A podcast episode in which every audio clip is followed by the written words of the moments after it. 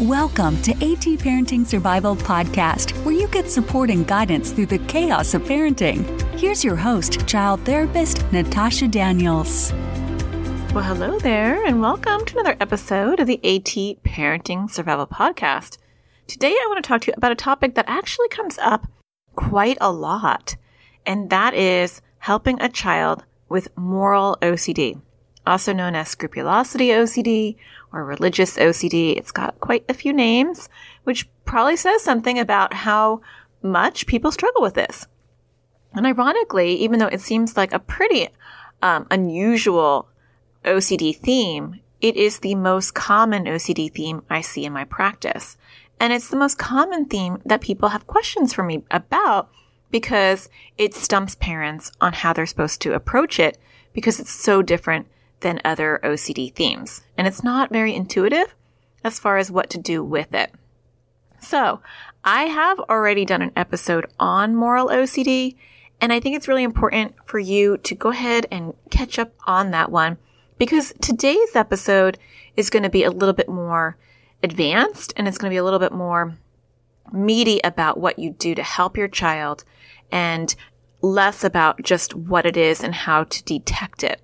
So moral OCD in general, I'll give you a very quick overview, is when a child is having an intrusive thought that says, I am either was a bad person, I did bad things, I am a bad person, I'm having bad thoughts, or I'm going to do bad things, I have bad thoughts about the future. So it's not always past, present, and future for every kid. Some kids just worry about the now of like, oh my gosh, I think I'm lying. Oh my gosh, I think I gave you the middle finger. Oh my gosh, I think I called you a bad word in my head. Um, and some kids have, you know, they worry about things that they did in the past as well. Oh my gosh, I think I gossiped with my friends. I think I'm a bad person. I think I stole something when I was three. And then you have kids, and I, I tend to see this happening a little bit with more of the older kids where they also worry about who they're going to become. I don't want to become a drug addict. I don't want to become an alcoholic. I don't want to become homeless. I don't want to become a bad person. And sometimes it's not even black and white about what is good or bad. Sometimes it's more of an identity thing. And so it might be like, I don't want to be gay or I don't want to be straight, but I think I am. Or I don't want to be a girl or I don't want to be a boy, but I think I am. So sometimes with moral OCD, it isn't necessarily about morals. It's just about what is different than who they actually are more often than not, it's about things that are taboo and bad, but sometimes it's not. And so I do like to, to highlight that as well. And a lot of times the core fear is I'm worried about disappointing God. I'm worried about going to hell. I'm worried about doing something bad with my faith. And a lot of times it doesn't have anything to do with that. And so it just depends. For some kids, it's about a fear of going to jail, for some kids, it's a fear of rejection. You know, nobody will like me and I'll be all alone. I won't have any friends or I won't have any family. So I'm going to go into more about how to approach this with your kids today. And I really recommend that you listen to episode 32 and you can find that on iTunes.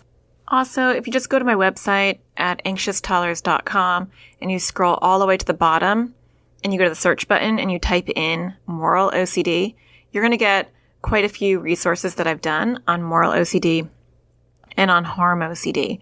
And so th- those two are very much related.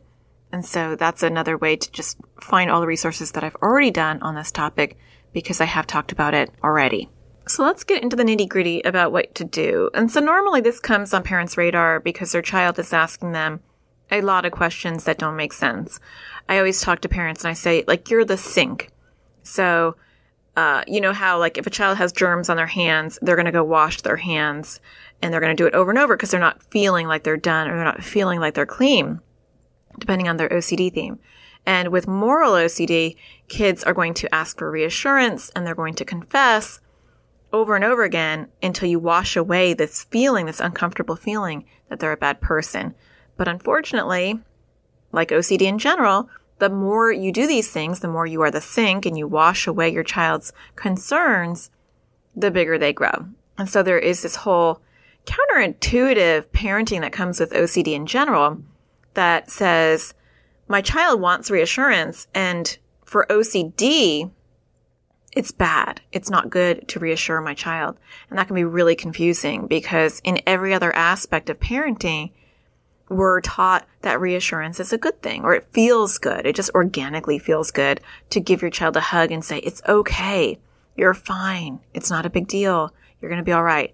And with OCD, especially, and even with anxiety, I would say to some degree, it's not helpful to give reassurance like that. Now, for anxiety, it's totally different. You're going to want to empower them and have them, you know, embrace their thoughts in a way that maybe would be different than, you know, a child that doesn't have anxiety and is just having a bad day. So I'm sorry you have a bad day. It's okay. Tomorrow will be better.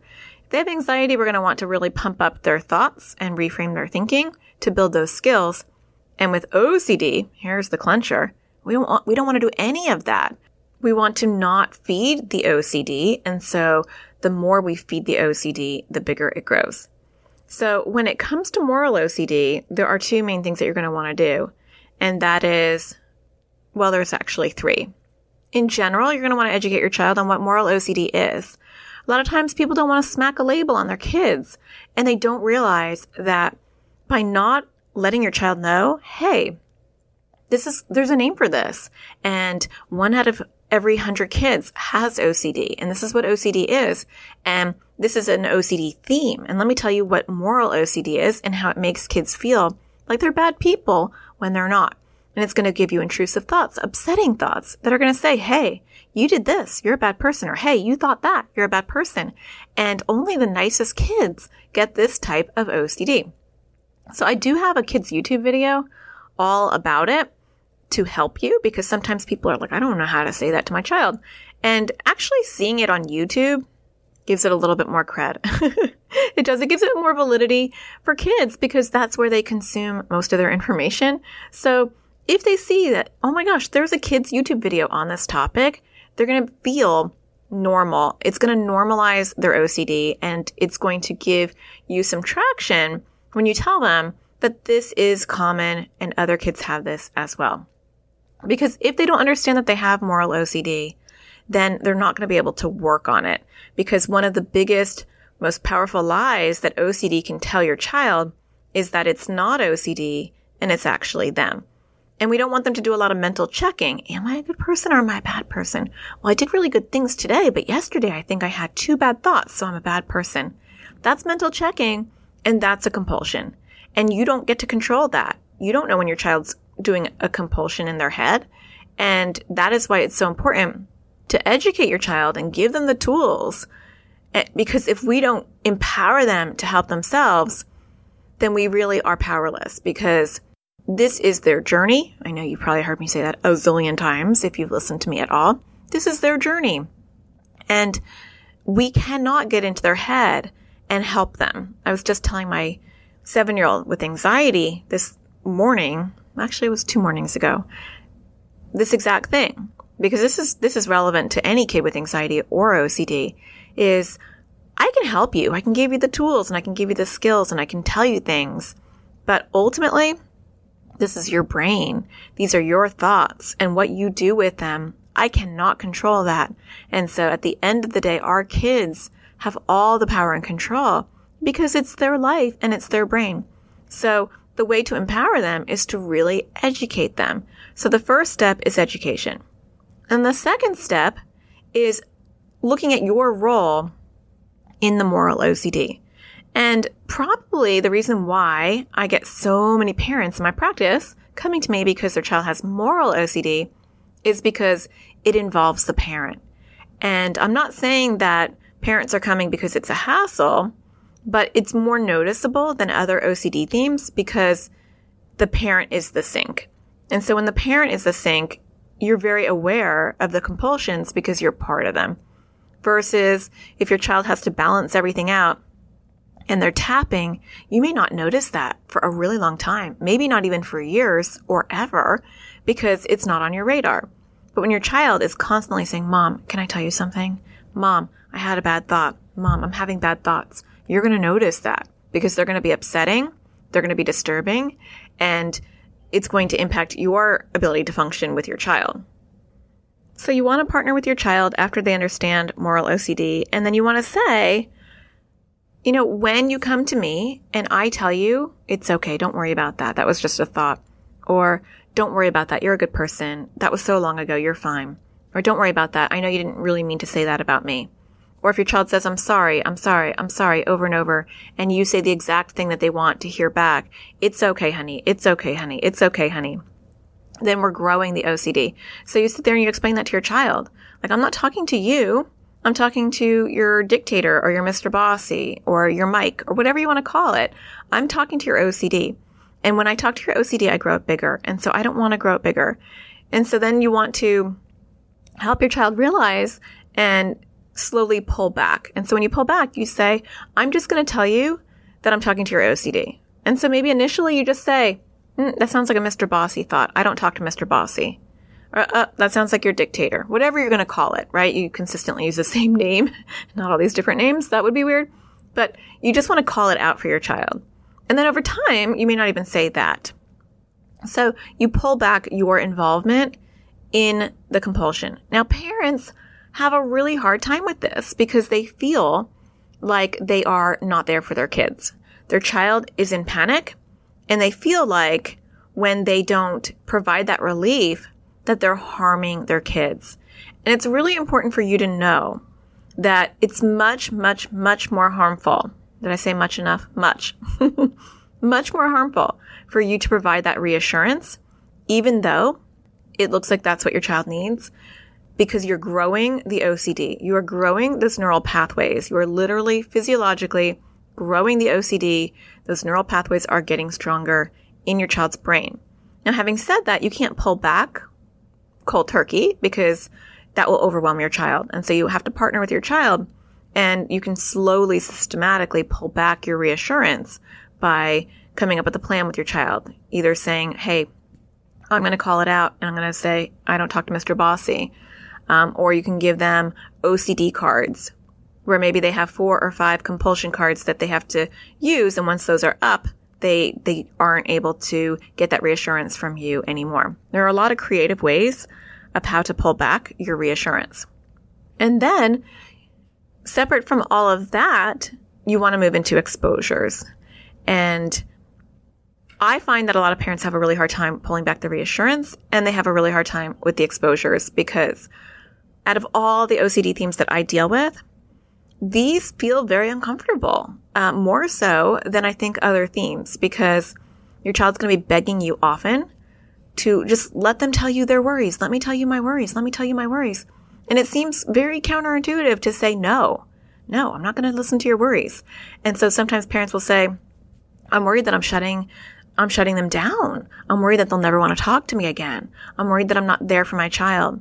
And so it's important one to know that that's not true. You're not talking to your child. You're talking to your child's OCD. So don't don't fool yourself and be a victim to your child's OCD as well and think that you're talking to your child. You are not. You're talking to your child's OCD and your child's OCD will grow the more you talk to it. Second, I've never seen a parental relationship get wounded and hurt and impacted greatly by a parent pulling back their reassurance. I just have not seen that in my practice. I've seen kids get better. I've seen the reassurance stop. Now, once they stop seeking it from you, they will still mentally have those thoughts for a while. And so sometimes parents get concerned and they say, well, I know they're not saying it to me, but I can still see that they're having these thoughts and it's distressing them. That's okay. That's progress. That's what you want to see. You want to see it move from an outward compulsion from getting reassurance from you. You want to remove yourself from the OCD. That's the first step. And it's actually, ironically, the easiest step. If you can, you know, wrap your brain around the fact that you're helping and you're not hurting and you can feel confident in that. But then two, now your child is able to deal with doing exposures because you're not part of the uh, compulsion. And so we're going to pull back. So yeah, so you might see your child looking distressed. You might see that your child looks like they're deep in thought. And that doesn't mean that now they're stuffing their worries and they're not having a place to get it out. It means that the OCD is progressing. It's just like a burn. You know, when you have a burn and you go to the burn unit, this is a, terrible analogy, but it's a good one because it's, it's a good analogy for this. To heal a burn, you have to actually peel off the and scrub off the burnt skin. And so it seems like you're harming the skin and you're hurting your child to get that fresh skin to grow. But in reality, that is really good treatment and that's how you help them heal. And it's the same thing with moral OCD. You have to pull back your reassurance and that feels bad and it feels like you're hurting your child. But long term, you're really helping them. You're helping those neural pathways not grow, right? And they're shrinking because they're not getting that satisfaction of your reassurance because their mental reassurance is probably not as powerful as having their parents say, you're okay. You're good. It's okay. It's not a worry. So that is progress. And then once you get to that stage, or while you're moving towards that stage, the other aspect of moral OCD is through exposures. And exposures for moral OCD are weird because it's moral OCD. So a lot of times your OCD therapist is going to have you do things that seem counterintuitive.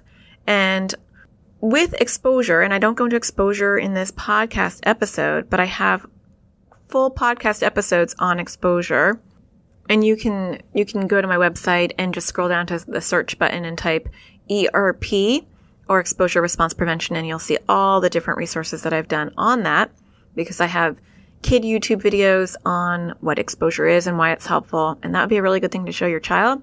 And I also have uh, a podcast episode. I have a, I think I have a couple of podcast episodes on ERP and that is really the only evidence-based therapeutic approach for OCD that has shown to be incredibly effective. So you definitely want to be doing ERP. You're not going to really help your child with moral OCD if you're not doing some level of ERP. And you want to find an OCD therapist that specializes in ERP, not just CBT, cognitive behavioral therapy. You want them to do ERP, which is kind of a subset of CBT. And you can always go to the International OCD Foundation's website at iocdf.com org slash find dash help and go to their resource directory.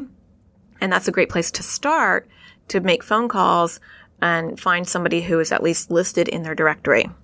So with ERP, you're going to be exposing your child to things that are uncomfortable so that the child can build up their muscle. And the way that I explain it to kids is I say, look, OCD's weapon against you is to freak you out about these things. And so the best way to build up your muscle and your tolerance to handle these thoughts that, that pop up is to expose yourself to them, right? So it's more of you're on the offense instead of the defense. You expose yourself to them and then you build up a tolerance. And so when you have a thought, you're not having that panic and that anxiety reaction because you're like, yeah, you know what? I've created these thoughts before. I've held these things or I've looked at these things and and now I'm desensitized. And so that's ultimately what we want kids to do is we want to get them to learn how to accept discomfort and know that they can be around something that is quote unquote bad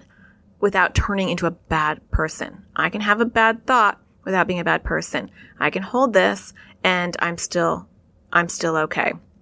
And so we're getting them to accept just the ability of being around these things without having that anxiety. And so that can look weird depending on your child. So if a kid is worried they're going to say bad words, then the exposure would be saying a bunch of bad words. Or if a child is worried about alcohol, it might be them holding a beer. They're not going to drink it, you know. But sometimes parents get really uncomfortable with this because they're saying, well, I don't want to, isn't moral OCD actually a good thing? Because my child wants to be a good person. And that is a really, really bad way to look at it. Because no, of course they're good people because moral OCD tends to happen in really good kids, but it's tormenting them. It makes them feel bad. It ruins their self-confidence and their self-esteem. These are not kids who are going to turn into drug addicts or alcoholics um, or start cursing everywhere. These are typically really, really good kids who are worried about doing really, really bad things. And so with exposures, we're showing them that they can do these things in an exercise and still be okay.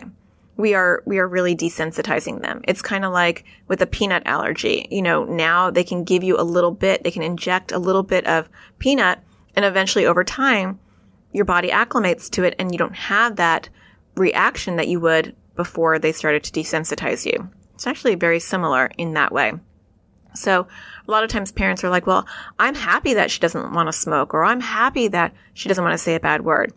But are you happy that your child is thinking about this 24 hours a day, seven days a week, that it's so overwhelming and so stressful they can't focus on having fun with their friends or focusing on their schoolwork or doing anything else? And they can't go to school because they're afraid someone's going to say a bad word. And they can't go to high school because they're afraid they might see something inappropriate. And they can't have you drink, you know, a glass of wine because they think that you're going to die or become an alcoholic. Those are not functional, healthy beliefs and it's not a world you want your child to live in. And so I always say when we're dealing with OCD, sometimes we have to swing far to the left to get back to center. And so exposures tend to swing far to the left to get back to center. So you do weird things to desensitize and it is highly effective. And you do exposures that are based on your child's particular moral OCD themes. And so I don't introduce kids to you know, drinking if their only moral OCD thought is saying bad words. Or I don't introduce kids to um, sexual innuendos or sexual words if that's not their theme. Now, if they're having sexually inappropriate thoughts nonstop, then the exposures will be related to that. It might be related to exposing them to words that are sexual or phallic images. You don't introduce them to new concepts, but you're introducing them to concepts that OCD is already using as a weapon against them. So definitely find a good OCD therapist to help guide you through this. And even if you can't find one in your area, there might be someone online that can work with you in your area. You know, someone in your state who does video therapy. So don't be afraid to call if you find someone in the International OCD Foundation's directory, even if they're not in your area. A lot of OCD therapists do online work. If they're licensed for New York and they're upstate, they might still be able to help you if you're uh, in New York City. So definitely reach out and call people because you want someone to help guide you through this typically. Now, if you want some extra additional help, you know, that's what I do. I provide ongoing resources, parental resources to parents because I'm not only a child therapist who specializes in OCD, I am raising a child with OCD and I get that there are not enough resources. In my state, there are like no child OCD resources. It's ridiculous. We don't even have a chapter here for the International OCD Foundation. Like Arizona is struggling for kids. So I get that many of you live in countries that don't have a lot of resources. Maybe you've never even had a therapist understand what moral OCD is, and maybe you don't have access. Uh, or maybe you do have support and you have a great therapist, but you are a go-getter and you are a learner and you want to soak up everything and anything that you can on OCD so you can help yourself. So I love to provide ongoing support. And so for those of you that want further support, I have two things that I would recommend if you're looking for more. And I have an online OCD class called Parenting Kids with OCD. And it is a general class for anyone raising kids with OCD. And it walks you through all the different OCD themes and it walks you through exposures and it will, it will kind of take you where I take people in my therapy, where I take parents. And so you learn everything about OCD and how to do the skill building at home and how to do exposures at home. So that is a really good general class that I recommend anyone who's wanting to learn more and take some um, responsibility at home and really start working on it at home and they want that additional support, that's a great class to take. It's an online class. You take it at your own pace whenever you want. Now, I have gotten so many emails since I created that class for people who say, I want more on moral OCD. So in my parenting kids with OCD online class, I do have a separate lesson purely for moral OCD because it's so common. But even with that, I've had parents reach out to me and say, you know what would be really cool if you had a whole class on moral OCD? And I even get questions from my community. So a couple of months ago, I created the AT parenting community and a lot of the AT parents are, are raising kids who have moral OCD and they have asked for more resources as well. So this past month, I developed a mini online class just for moral OCD. So I'm really excited about it because I kind of just took everything that I would want to teach a parent in my practice and I put it in this mini class with worksheets and handouts that you can do and that you can do with your child. And then the other thing that I did that I can't really do on YouTube is I made these very short videos for your child directly on the different themes of moral OCD.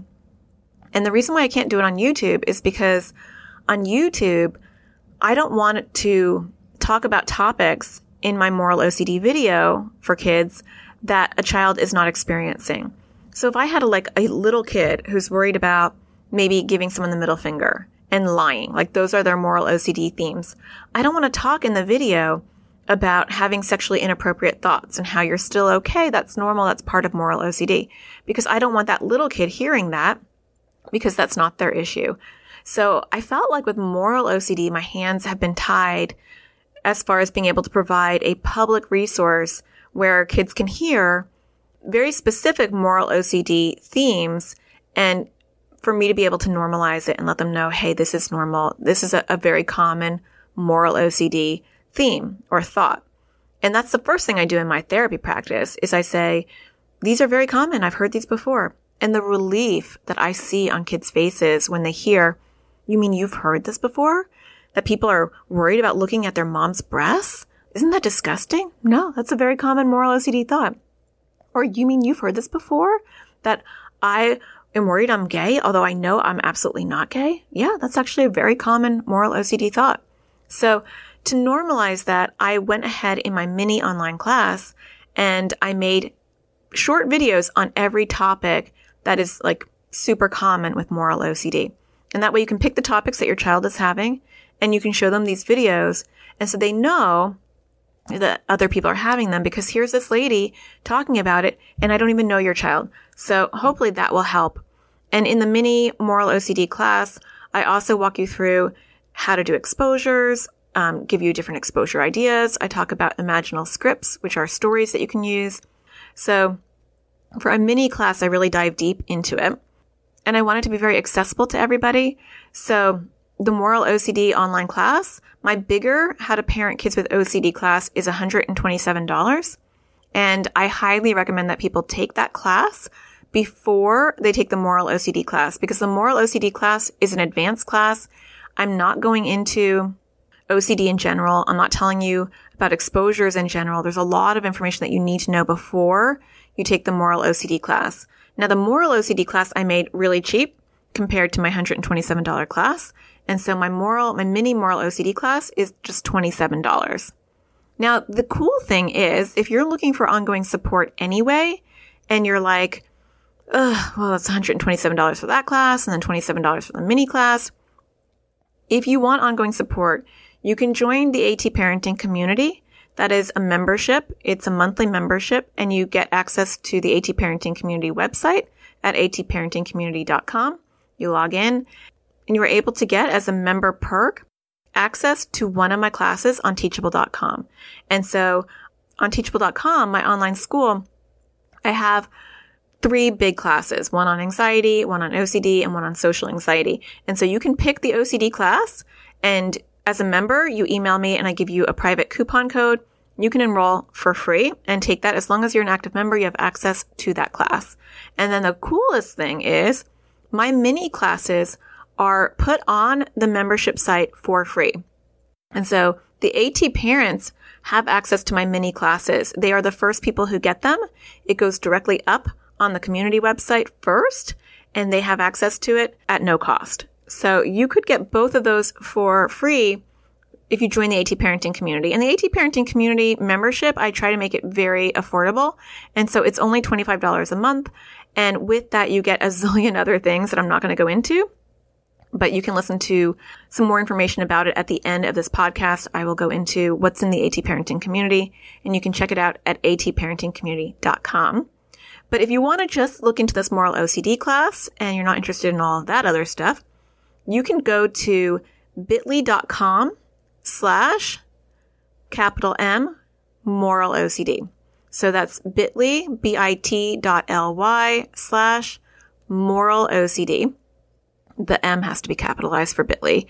If you're like, what is she talking about?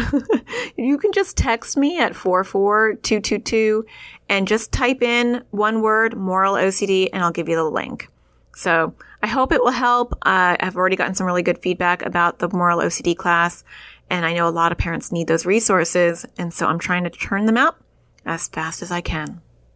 So I hope you're finding these episodes helpful. If you're enjoying the podcast, you can hit a star on iTunes or stars right below the name of the podcast, and that helps give back to the show and show other parents that you value the information that you're getting here. If you want to go one step further, you can leave a review. I greatly appreciate that. And to show my appreciation, I always like to end my show reading one of them. So, Shirabella wrote, I love Natasha's work. These podcasts are so helpful and insightful and real, and I find the perspectives around children and life and really allowing children to already have healthy perspectives around life and some of these issues that they can confront. My kids don't actually have anxiety or OCD, and I still find these super, super helpful for more typical children and the worries they have around mean people or other things that come up. So thank you, Sharabella. I really appreciate the kind words. And if you have something to say, maybe I'll be reading your review next time. I hope you find the sparkle in everything you do, and I'll talk to you again next Tuesday. Take care. When I first discovered Natasha, I was in a desperate place with my son, and his anxiety was getting worse, and we had tried counseling. And it was not going well. Natasha gave us practical tools. She wasn't like the books that we had read that were, you know, you have three kids, but somehow you can magically spend 10 hours a day on your one anxious kid and just, you know, life is great for the other two. She's helped me understand OCD on a level that no therapist I have come across seems to understand. Natasha had practical real life advice that we started implementing the day that we listened to them. Not only did it help with our son's anxiety, it helped my husband and I to recognize um, the anxiety that we had in our parenting that was actually contributing to our children's anxiety. Her tools are, I mean, life changing. She has been amazing, and I'm so thankful for the work that she provides to all of us who have children um, who battle anxiety and OCD. It is so exciting to see him about a year later just thriving in school. She really has guided us the whole way, and Without her, our lives would be very different. We're very grateful. My husband and I are forever grateful to Natasha Daniels for helping us to figure out where to even start with anxiety. If you have a child with anxiety or OCD, she is your go to woman. Parenting a child with anxiety is not easy, and sometimes it feels hopeless. And um, in a desperate time in my journey with my son, I started searching the internet and found Natasha Daniels. She has been a lifesaver. Her resources have given me hope, they've given me tools and support, and I I highly recommend her and her resources. They are phenomenal and they're some of the best resources you can find out there for anxiety and OCD. Hi, my name is Natasha Daniels, and I understand what it's like to raise kids with anxiety and OCD. I'm doing it every single day. And I also know what it feels like to empower them, to give them the skills and tools to help themselves, to watch them blossom, face their fears, and become more than their anxiety and more than their OCD. And I want to do that for you as well. Join me in the AT parenting community where I partner with you and walk alongside you in your journey helping you getting to know your family and your child's particular needs and particular struggles. I'll help guide you and walk you through ways to empower your own kids and see success in your house. You will finally have someone in your corner who not only has the understanding of your struggle, but has the expertise and knowledge to help get you through it. You can find out more about the AT Parenting Community at atparentingcommunity.com or you can text all one word AT Parenting Community to 44222. Together we can do this.